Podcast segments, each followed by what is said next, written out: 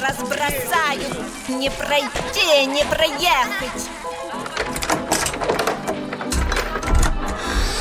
Ой, вы таки, наверное, к Татьяне. Но вот же ж написано К Татьяне звонить два раза. Коммуналка с Татьяной Висбор. Привет, соседи! С вами Татьяна Висбор. На волнах радиостанции «Комсомольская правда» программа «Коммуналка». Перед тем, как представить гостю, музыкальный эпиграф.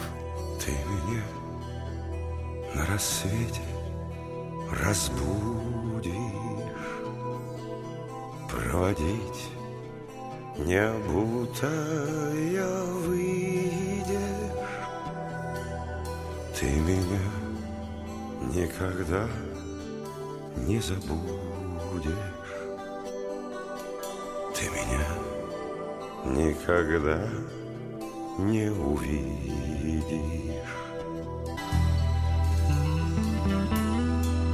Не мигают, слезятся от ветра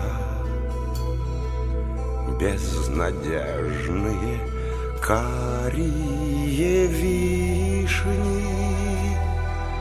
Возвращаться плохая примета Я тебя никогда не увижу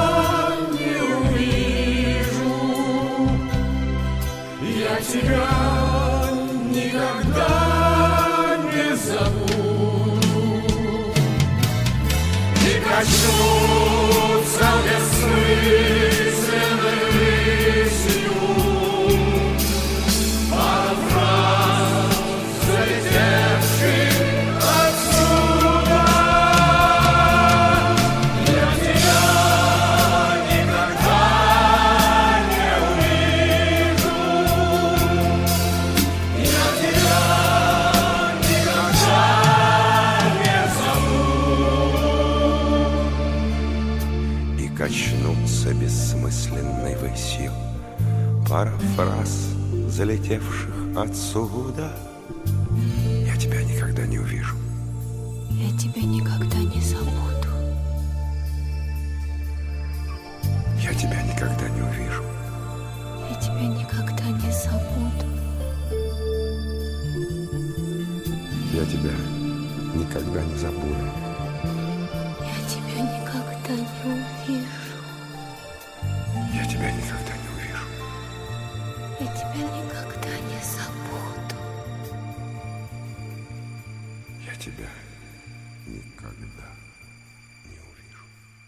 Гость коммуналки сегодня Анна Большова, российская актриса театра и кино, заслуженная артистка России, почетный деятель искусств Москвы. Добрый вечер.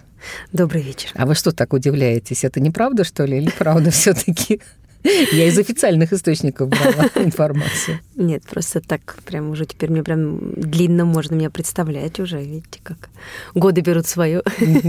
Но и не надо. Э, Смотрите, сейчас прозвучала песня из самого культового и самого долгоиграющего спектакля э, театра, который мы сейчас называем «Ленком». Э, Я была на предпоказе для папы и мамы. Это было в 81 году. И вы... Да, я, знаете, когда я первый раз играла спектакль, м, перед спектаклем Марк Анатольевич зашел ко мне в гримерную, ну, там какие-то слова, а и уже уходя так спрашивает, он, он, Лена, а вы какого года И я, наверное, не, не ожидала его вопроса, поэтому не то, чтобы я скрывала, просто немножко растерялась, но он как-то так встык сразу. Говорит, ну, чтобы сейчас там вот не идти там в бухгалтерию, отдел кадров. И я говорю, ну, 76-го.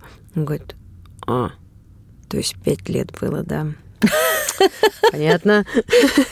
А вы какая по счету кончита? Там вторая, Я пятая? четвертая. А еще бывает кончита возвращается или кончита последняя, как сейчас можно вот этот сериал. Вы четвертая, да?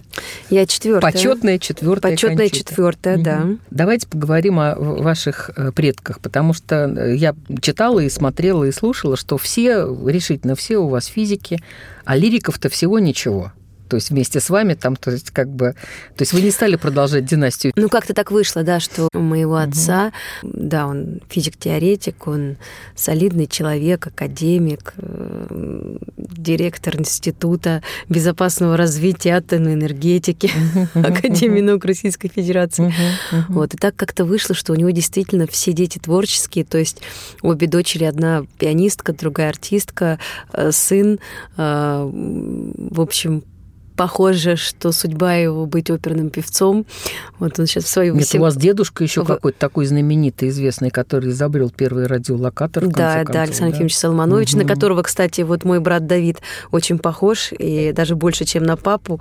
Вот, и он, в общем, в свои 18 лет обладатель какого-то невероятного баса, такого прям настоящего, взрослого. Он ее использует как-то Ну, вот профессионально? занимаемся. Я говорю, да, то есть это в будущем прям такой... Ну, есть все для того, чтобы стать настоящим оперным большим артистом. Есть в кого? Тут э, прадедушка был э, священником, пел в церковном ходе. Ну, это по материнской линии, Да. поэтому уже к Давиду это не имело никакого А. отношения. Вот, но тем не менее случилось. Ну, на самом деле у меня папа обладает очень таким кра- красивым голосом и там а у вас юности, пели всегда? Вот за столом вот эти все были Да, обязательно были. Вот особенно застолья, которые... У дедушки был день рождения 31 декабря, и собиралась семья, и неотъемлемой частью была стенгазета, которую дедушка готовил там с фотографиями, со смешными надписями, вот что-то такое. И плюс, конечно, потом начинались песни, и у деда прекрасный голос был, и вот и отец тоже. В общем, ну, такие все голосистые были. Вот вы тоже где-то там под столом или рядом со столом бегали? Конечно, конечно, жизнь под столом это обязательно. А, Это как бы одна часть творческой жизни. И пели, пели разные песни, и бардовские, конечно, пели. Отец играл на семиструнке, э, он еще альпинизмом занимался, ходил в походы, Ну, вот в эти. наш- да, наш человек, святое было, конечно, да. Вот. А другая сторона э, творческой моей биографии, моей жизни в пятилетнем возрасте, мне как-то очень рано стали оставлять одну дома. По тем временам это было нормально, не знаю.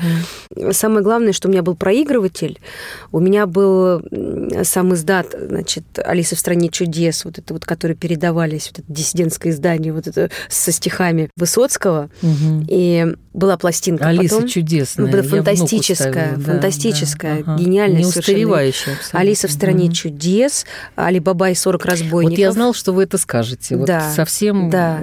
Али Баба и 40 разбойников. Вот и это, это, это вершины. Юрский совсем недавно ушедший Да. принимал в этом активнейшее Да, и я вот я просто Ой. его голос, его эй, как это, Фатима, а Фатима. Вот Слушайте, это, вот, у нас это да, просто Я наблюдала, как это писалось все, потому что. Ви- Виктор Семенович Берковский, Сергей Ильич Никитин, э, отец принимал Юрий Висбор в этом тоже живое участие, хотя он сам непосредственно, ну, естественно, Вениамин Смехов. Это все родные абсолютно люди. Ну вот, и, Да. э, а для меня это совершенно вот в пять лет впитанный материал, который, и, Мгм. соответственно, я вот всех участников э, этого гениального совершенно спектакля Верно. музыкального, Мгм. они для меня абсолютно как-то вот с детства родные, с одной стороны кумиры, с другой стороны, то вот первое впечатление, оно, конечно, на всю жизнь. Сейчас мы прервемся, и прозвучит песня в вашем исполнении. Я хочу сразу сказать радиослушателям, что все песни, которые мне удалось в исполнении Анны найти, а, это все они записаны живым звуком. Дело в том, что за живым звуком ты не- не спрячешься.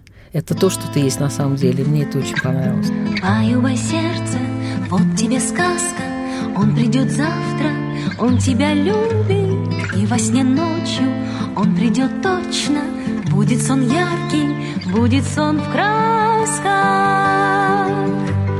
а по улицам ливень идет стеной, а над городом радуга, как в кино, мокнет ворон у Пушкина на плече, если ты сейчас не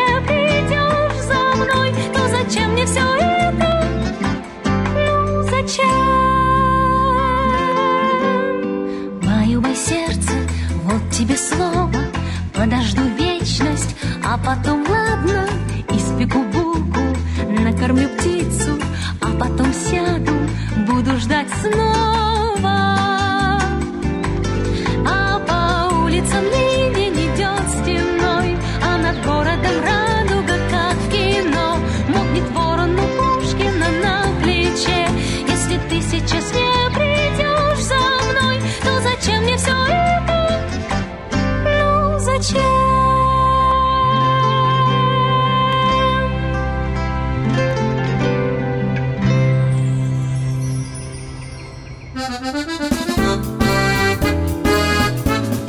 Коммуналка с Татьяной Висбор.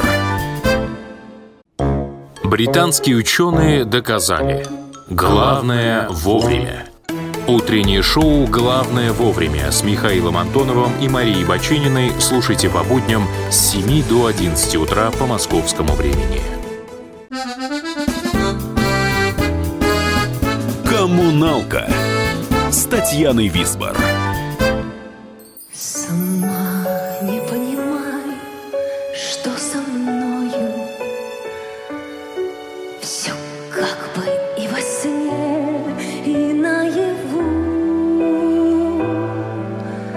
сердце бьется такое, другое.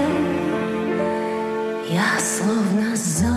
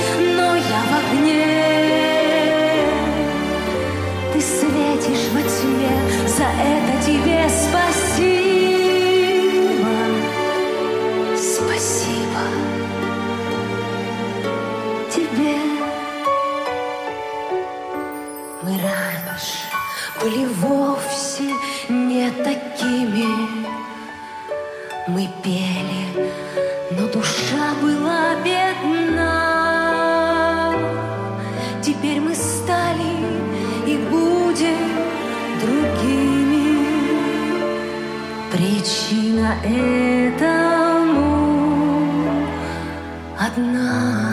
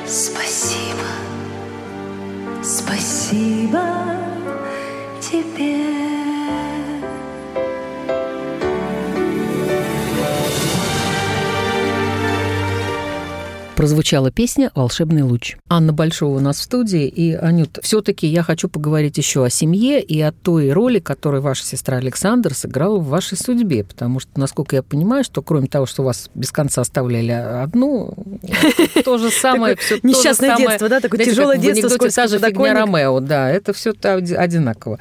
Дело в том, что я безумно люблю семейственность. Я везде старшая сестра. У меня тоже не, не один брак у родителей. Причем старшая намного, на там, на 10, на 15 лет. И э, вот я со своими братьями и сестрами поддерживаю активные ну да, это счастье, отношения. конечно. Нам всегда очень хотелось братика, вот, mm-hmm. и потом у нас появился братик, вот, который вот уже сейчас вырос, уже дядька такой. Mm-hmm. Вот, и на самом деле это как раз и тоже получается с ним-то большая разница, и у меня с ним большая разница, у сестры еще больше но это такое удовольствие в этом смысле. И, и как бы опять же, учитывая, что ну, как сестра-пианистка, но она же просто бесценный помощник сейчас э, юному растущему оперному угу, таланту, угу, оперному угу. дарованию в плане и научить на фортепиано играть, с одной стороны, и с другой стороны быть э, чудесным концертмейстером для него.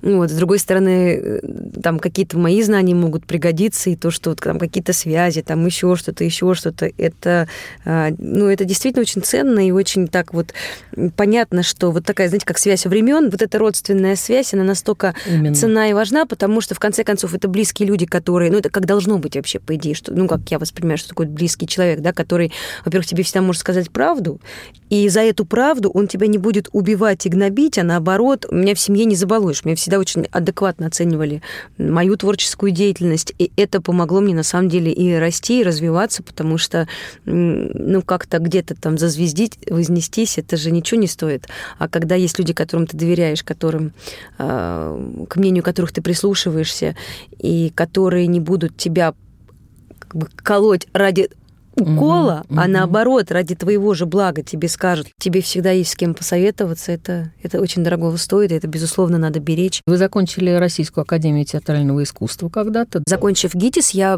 оказалась в Театре Гоголя. Три года Гоголя, да. проработала угу. в Театре Гоголя, да. А в 98 году я попала в Ленком, и у меня прям юбилейный сезон в этом году, 20-й сезон в театре Ленком. У вас столько великолепных партнеров. Вам с кем-то было из них, допустим, трудно, или вы не могли найти общий язык, или они всегда были к вам расположены? Потому что вы же пришли действительно, пять лет еще было, когда Янона и Авось только началась и так далее, да? Никто вам не говорил там, о, там не так. По поводу вообще какого, какой-либо критики, каких-либо замечаний, я помню, я в какой-то момент даже спросила а, помощника режиссера на спектакле, который мы, я попала сразу а, в спектакль «Мистификация», который, в общем, до этого репетировался несколько лет, и там уже как-то менялись исполнители, исполнительницы, и все это в каком-то таком вялотекущем режиме существовало. И вдруг как-то вот Марк Анатольевич вдохновился, и мы выпустили спектакль за три месяца буквально. И я попала, конечно, вот то, что называется среднее поколение Ленкома. То есть меня окружали невероятно талантливые, прекрасные артисты. Э, там, основным партнером был Дмитрий Певцов, и mm-hmm. дальше, собственно, все. Там, и, и Иван Агапов, Виктор Раков, Сергей Чунишвили, Наталья Щукина, Татьяна Кравченко, Людмила Артемьева – Костя Юшкевич, ну, ну просто Ну, у вас замечательный авось Николай Караченцев вообще-то Это было чуть позже, это, mm-hmm. это было через год. Mm-hmm. Вот. Но я к тому, что а, так как-то я в такую обойму попала как-то лихую, я бы сказала. Рабели? Да как-то некогда было. Надо было впитывать, и надо было как-то э, впитывать то, что давал Марк Анатольевич, и надо было как-то... Ну, я, я была занята работой, поэтому а, вот так вот рефлексировать было некогда. А вот что касается там более старшего великого звездного поколения, то, собственно говоря, были королевские игры, где я имела счастье работать э, с Леонидом Сергеевичем Броневым. Угу. Ну, там мой партнер был Александр Лазарев, конечно, угу. прекрасный, талантливый, красивый человек. Да, они все вообще Да, вообще все прекрасные. и красивые. Сергей Степанченко, который угу. ты не упомянул в мистификации, да, ну, просто мне повезло, безусловно. Но э, что касается, например, там, Олега Ивановича Янковского, я так с ним никогда нигде не пересекалась. С э, Абдуловым мы работали в в «Пролетая над гнездом кукушки».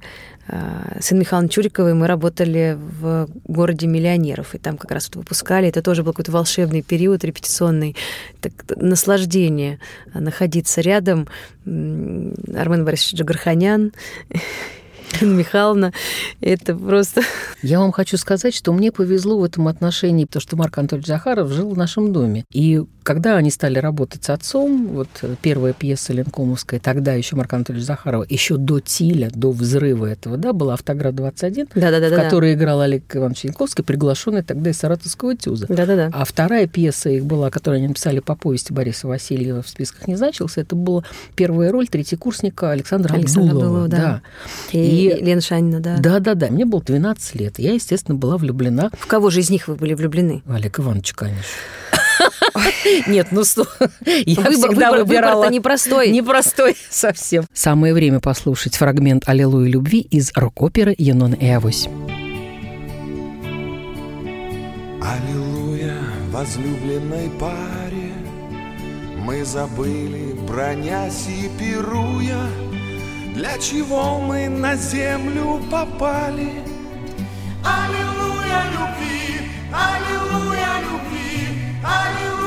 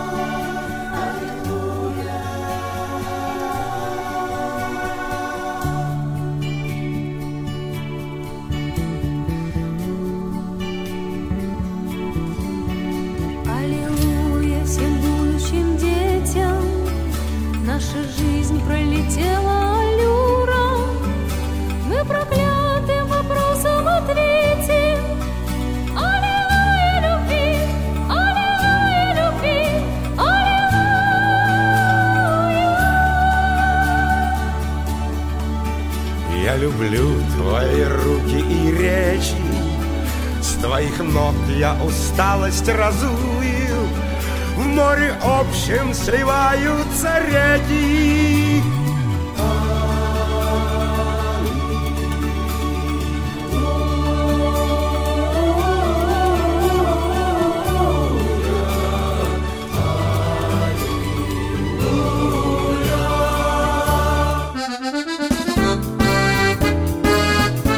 «Коммуналка» с Татьяной Висбор. Ведущие на радио «Комсомольская правда» сдержанные и невозмутимые. Но из любого правила есть исключение. Дай по морде мне. Встань и дай. Хочешь стекло такое? Давай. Он не говно в эфир кидаешь? Я- Ты несешь какую-то хрень. Мы расстреляем его из водяных пистолетов мочой. Самый горячий парень радиостанции в прямом эфире. Исключение из правил с Максимом Шевченко. Слушайте по вторникам с 8 вечера по московскому времени. «Коммуналка» с Татьяной Висбор.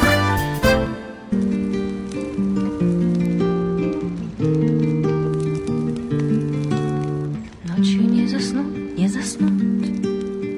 Мысли отправляются в путь Чтоб за горизонт заглянуть. Осень хоть на миг обмануть. Каплями шуршит тишина Словно просыпается в нас. Это осень цвета вина Красного сухого вина осень цвета вина, красного сухого вина.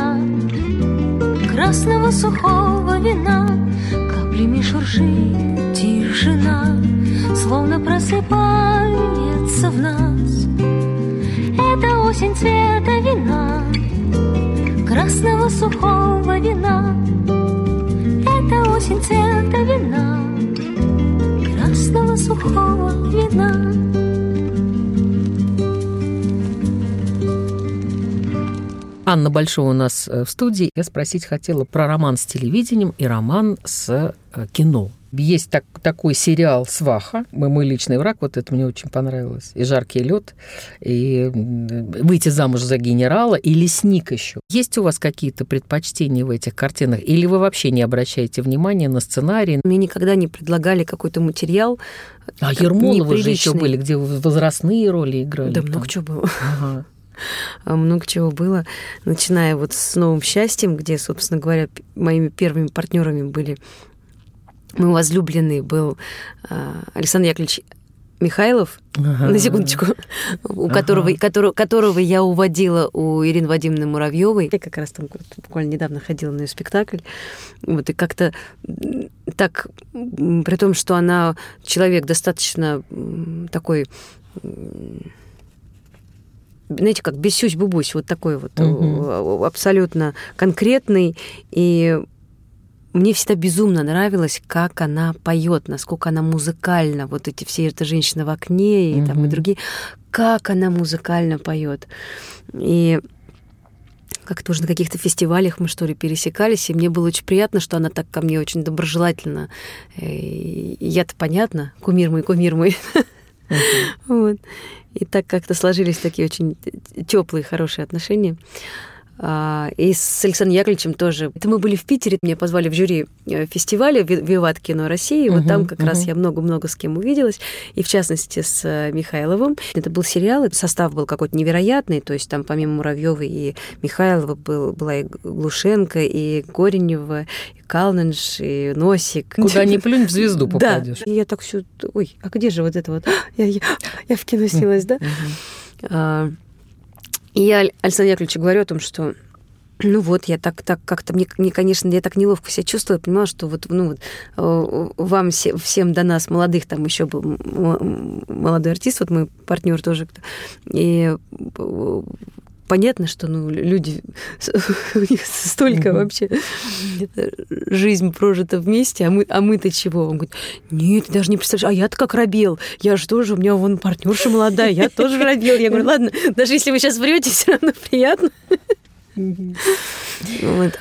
А дальше, дальше потом была через год остановка по требованию, которая Мгм, тоже, в да, общем, да, да. невероятно Мгм. выстрелила. И такой был, в общем, в этом жанре, наверное, первый сериал, который заставлял улицы э, опустеть. И Ермолова был большой, большая такая работа была. И мне очень нравился фильм «Казароза». Анют, а вам э, комфортно на телевидении? Вот э, в тех, на самом деле, я просто я с ужасом думаю, звезды на льду для меня вот ледниковый период, мне кажется, это такое, а, такое опасная, такая опасная история. Вы с Алексеем Ну, Тихоновым катались, да? Да, вот Мгм. первый, первый проект, который был в 2006 году, вот, собственно, мы были такими пионерами этого движения. Это было абсолютно новое, это было вообще непонятно что, но это был такой изумительный с творческой точки зрения проект. Вот там должно было быть вот это постоянно, причем особенно у зрителей, которые потом это смотрят, понимая, что э, артисты не профессиональные, фигуристы совсем далеко. Ну, это- что касается меня, то я была в надежнейших руках, и когда мне, мне сразу сказали, а с кем? А, ты с Тихоновым. И причем Ну, сами фигуристы мгм. говорили, что, ой, ну все, ты Леша никогда в жизни никого не уронил. Ну, вот как мне объяснили. И мне, конечно, мне дико повезло с партнером. И тут надо отдать должное Илья Вербуху. И я уже потом из года в год убеждалась его невероятному таланту, помимо э, такого режиссерского, помимо хореографа, он фантастически верно всегда распределял э, всех в пары. И это, конечно, был такой большой процент успеха. Вас вообще не, не удивляет свои собственные таланты вот в фигурном катании, потом в пародировании? Вас это само не удивило, когда вас пригласили? Ой, да жизнь вообще сплошное удивление. У меня не было никаких амбиций э, и претензий на победу. Мне самое главное было не опозориться. Мне вот как бы перед собой, да, и перед собой, и вот еще чтобы вот в Ленком можно было зайти не через служебный вход или там еще лучше где-нибудь. Прячусь. Прячусь там Ага. за- э, задними дворами. А чтобы можно было с главного входа спокойно, как бы зах- заходить не прячась, да. И, п- соответственно, ну, как-то делать все от себя зависящее. И то, что э, если говорить про эти звезды на льду, я не стояла на коньках до этого. Ну, когда-то в детстве с сестрой ходили на каток, на пруд, точнее, на Ну, пруд. ерунда, И я там конечно, 15 минут вот, да. стояла, Мгм. в- потому что папа же был альпинист, и он был сильный, и он считал, что надо очень крепко зашнуровать ножку, чтобы она крепко держалась. Поэтому ножки у меня отваливались уже от холода и до, того- до того, как я успела встать на этот лед. Вот, поэтому я и в этой в шубке цигейковой вот это вот замотанная. Опять рассказываете про меня немножко в другой. Мне отец учил на горных лыжах кататься. Он решил, что я должна спартанское воспитание некое получить. Он приобрел мне лыжи с гордым названием слалом, советские лыжи, которые были деревянные. Мало того, что они были тяжелые такие, ботинки там были еще похлеще, даже не- таких валенков сейчас не делают. Вот, а лыжи были деревянные, несмотря на это гордое название, вообще не поворачивали. Поэтому с первого раза я уехала в речку, которая там текла внизу горы, э, потому что поворачивать было совершенно невозможно. Но на этом, собственно говоря, все мои познания о горных лыжах э, закончились. Понимаю вас. И когда вам предложили в результате? Когда, собственно говоря, мне предложили поучаствовать, но я, поскольку действительно занималась горными лыжами, и, наверное, вообще вот это вот, что такое коньковый шаг там и так далее, Мгм. вот это вот, наверное, это дало мне возможность а, очень быстро чему-то научиться. Как сказал Максим Маринин, что олимпийские чемпионы, Мгм. ты, говорит, у нас как это, знаешь, говорит, как машина базовой сборки. Вот, вот ты вот- накрутить еще можно. это, ради бога, это все там потом тюнинг, это все ладно. Но вот потому что я действительно я научилась чесать вот эти беговые, особенно если, если еще за мизинчик хотя бы держаться за кого-то, тогда ты вообще расслабляешься в плане вот уже не так страшно. А скорость у меня очень большая. Я действительно вот эти нарезать беговые, и это я научилась очень круто. Вот. Шоу «Повтори» все-таки ближе к делу и к фрагменту, который сейчас прозвучит. А фрагмент будет это пародия на Хиджакову, самый, кстати, потрясающий. Они все смешные. Буланова безумно смешная, но ее смотреть надо. А Хиджакову можно э, слушать. На, на слух, да. Да. Когда меня позвали в пародии э, поучаствовать вот в этом пародийном шоу, тут я, конечно, стала отказываться, но Геннадий Викторович Хазанов, с которым мы играем спектакль, и в этот момент мы как раз были на гастролях, и он мне говорит, слушай, говорит, если тебя будут звать, ты обязательно соглашайся. Я говорю, да ни за что. Я, говорю, никогда это не делала. У нас как-то вот чего-чего пародий особо не было в институте. Ну, немножко совсем. И я говорю, я, я не знаю, я не умею, я не хочу позориться. Говорит, он говорит, вот слушай меня, вот соглашайся. Ну, я, когда мне действительно позвонили, предложили, я так как-то дома сказала, что о, со- о своих сомнениях. Вот, мне сказали, глупая, соглашайся. Мгм. Ну, когда со всех сторон стали говорить «соглашайся», я подумала, что, может, действительно глупая. И согласилась. И дальше Опять же, мне надо было просто вот каждую вот эту тему, тема давалась, что-то давалось, и вот надо было добиться, чтобы это был более-менее приличный текст, чтобы там вот это, это, это. Ну, ну, то есть, на самом деле, подход был просто как вот все равно, кстати, так же, как и в ледовом шоу, что все равно как этюд, как мини-спектакль, как некая такая зарисовка.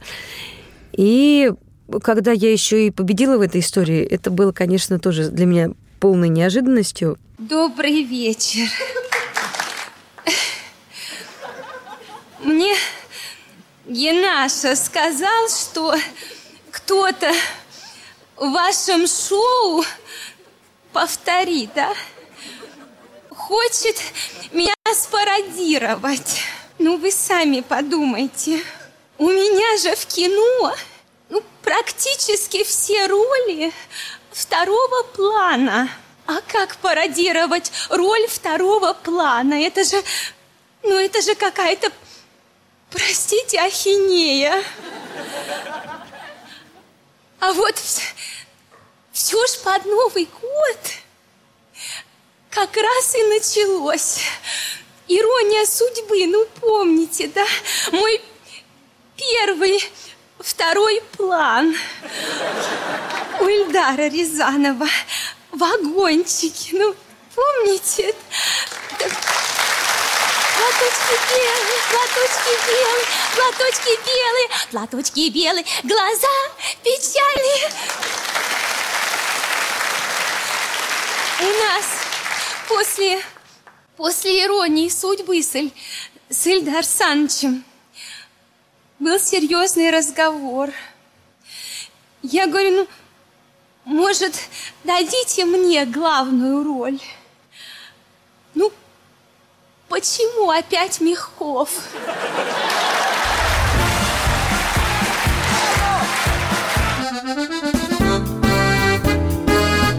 «Коммуналка» с Татьяной Висбор.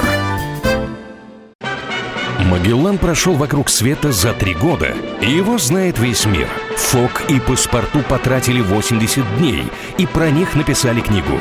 А с нами это можно сделать всего за полчаса. Знаменитые путешественники в прямом эфире расскажут, где побывали, что увидели и через что пришлось пройти, проехать, проплыть и пролететь. Совместный проект «Радио Комсомольская правда» и Русского географического общества «Клуб знаменитых путешественников». Отправление каждый четверг в 12.05 по Москве. Коммуналка с Татьяной Висбор. Муж у нас волшебник.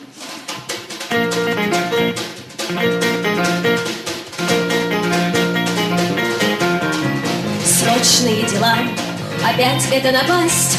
Срочные дела, с утра пораньше встать Готовить, убирать и в магазин бежать. И как всегда везде опять пытаться успевать. Работа, дом, семья. И так из года в год Подумать о себе. Мне время не дает А где-то есть места, где жизнь так хороша Где солнце, воздух, а еще там можно не спеша? Гулять, лежать, на солнце загорать Ходить, бродить, улыбки всем дарить. Где солнце круглый год тепло свое дает Скажите, где она, волшебная страна? Я всем вокруг должна Стараюсь все успеть, всегда везде нужна Как все предусмотреть, отчеты подписать И ведомости сдать И вовремя из сада малышей своих забрать. Готова я упасть Порой от этих дел не мел мне белый свет. Всему же есть предел А где-то есть места Где жизнь так хороша Где солнце, воздух, а еще там можно не спеша Гулять, лежать, на солнце загорать Ходить, бродить, улыбки всем дарить Где солнце круглый год тепло свое дает Скажите, где она, волшебная страна? Ну что же делать мне?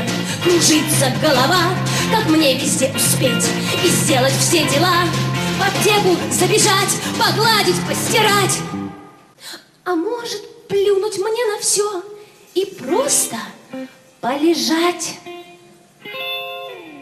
Да, так и поступлю.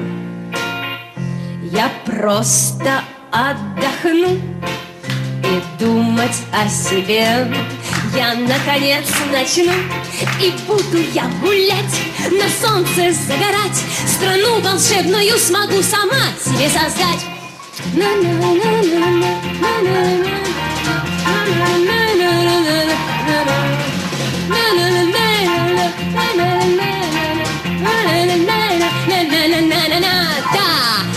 поступлю. Я просто отдохну на целых пять минут. Я убегу в страну, где буду я гулять На солнце загорать. Страну волшебную смогу сама себе создать Анна Большова у нас в студии. Давайте так, небольшой блиц вопросов. Судьба или случайность? Вот что, во что вы верите? Что в вашей жизни чаще всего происходило? То есть предопределенность или все таки какая-то неожиданная Вы знаете, это вот как в свое время мне там, один мудрый человек объяснил, что, собственно говоря, вот парадокс жизни заключается в том, что есть судьба, но у тебя есть выбор. А, что вот как бы у человека всегда есть выбор, но как бы даже его выбор в конечном счете, он некоторым образом предопределен судьбой.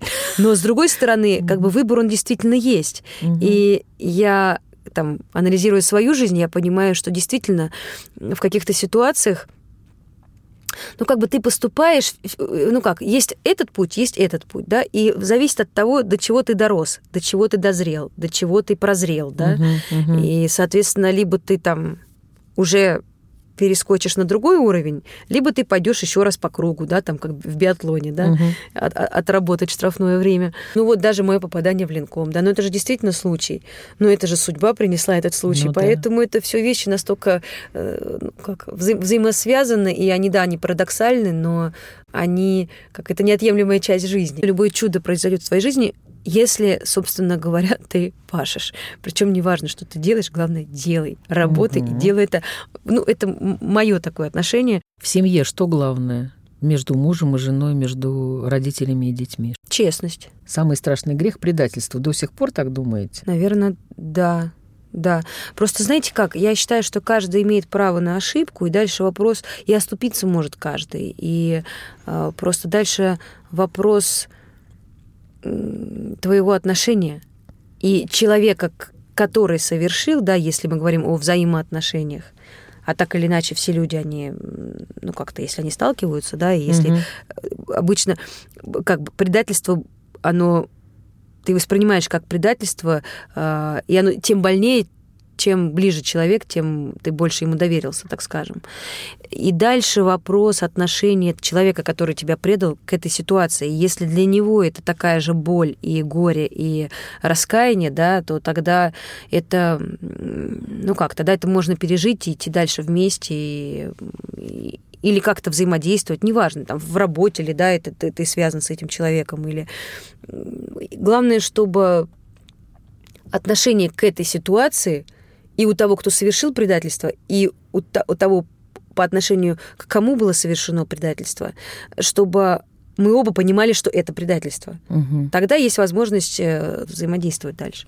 Как оградить семью от, э, хорошо, назовем ее желтой прессы? Не, не общаться, ну как, как-то просто действительно. Я вам подскажу, не реагировать. Я сама для себя это поняла. Слушайте, не реагировать, да, мы долго там, тоже моя семья пережила очень такой...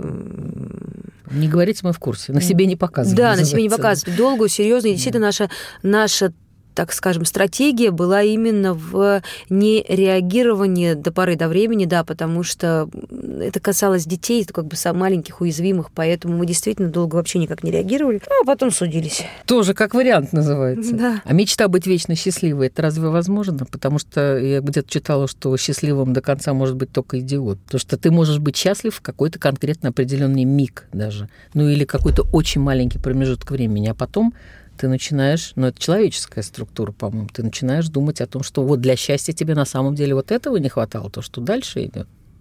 Ну, видите, как вопрос, что, что не хватало, да? Ах, что же мне не хватает для счастья? В какой области это лежит, да? Угу. В каком измерении это лежит?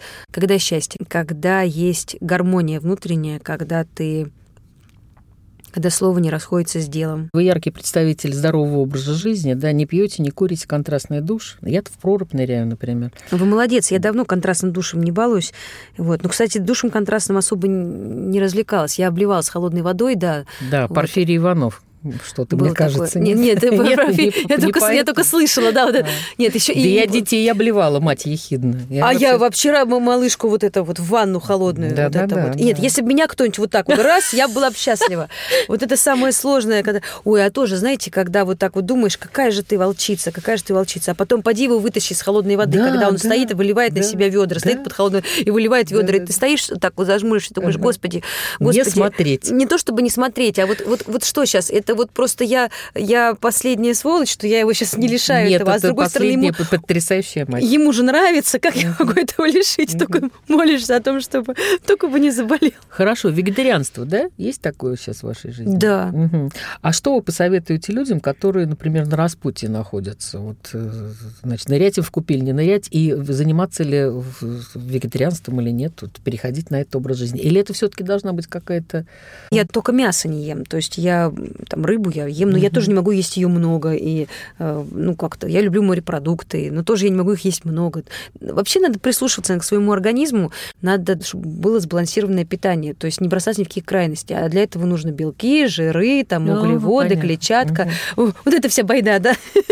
Да. Да-да-да. Вот, нет, на самом деле я очень, меня пугают люди, которые фанатично бросаются в какое-нибудь там веганство, там еще в сыроедение. А вообще все фанаты это страшное. Страшное, да. Миролюбивые фанаты еще тоже страшно. Как потом, как когда эта пружина-то, да, когда потом как стрельнет в обратную сторону. Нет страшнее, да, вот этих миролюбивых. Болтушка я какая. Ой, прекрасно. Я думала, что хоть кто-то болтливее, чем я. Слава богу, я нашла такого человека. Мне пора прощаться. С вами была Татьяна Висбор. И вот вам в завершении околонаучная теория Анны Большовой относительно перемещения счастья в жизненном пространстве. Весь мир коммуналка, а люди в нем соседи, живите дружно. Бежит, бежит, бежит, дорога не кончается. В пути то маки, то тюльпаны нам встречаются.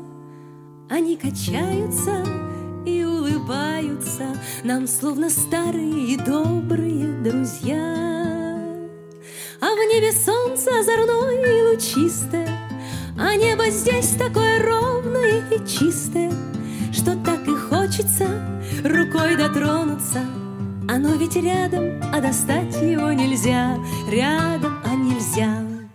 Вот и нам, часто всем, Счастье кажется рядом совсем, А идти до него далеко, далеко, далеко. Смотри, шофер, не заглядись ты на красавицу, Ибо тебе с дорогой горную не справиться. Ведь нежный взгляд порой, как поворот крутой, Он может сразу перепутать все пути. Любовь девчонки непроста, как это кажется, Она как горы неприступную окажется, Что гордый вид хранят и красотой манят. Они ведь рядом, но к ним сразу не дойти,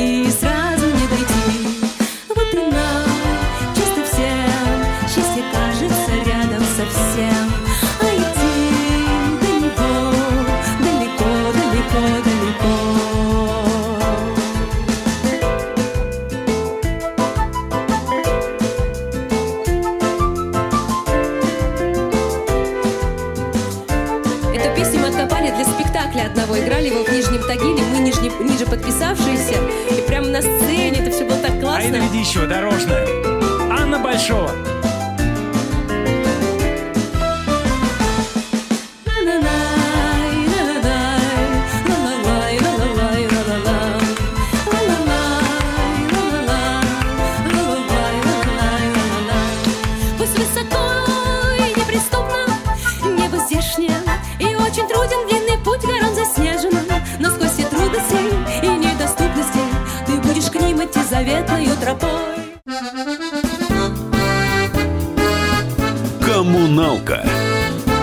Татьяной Висбор.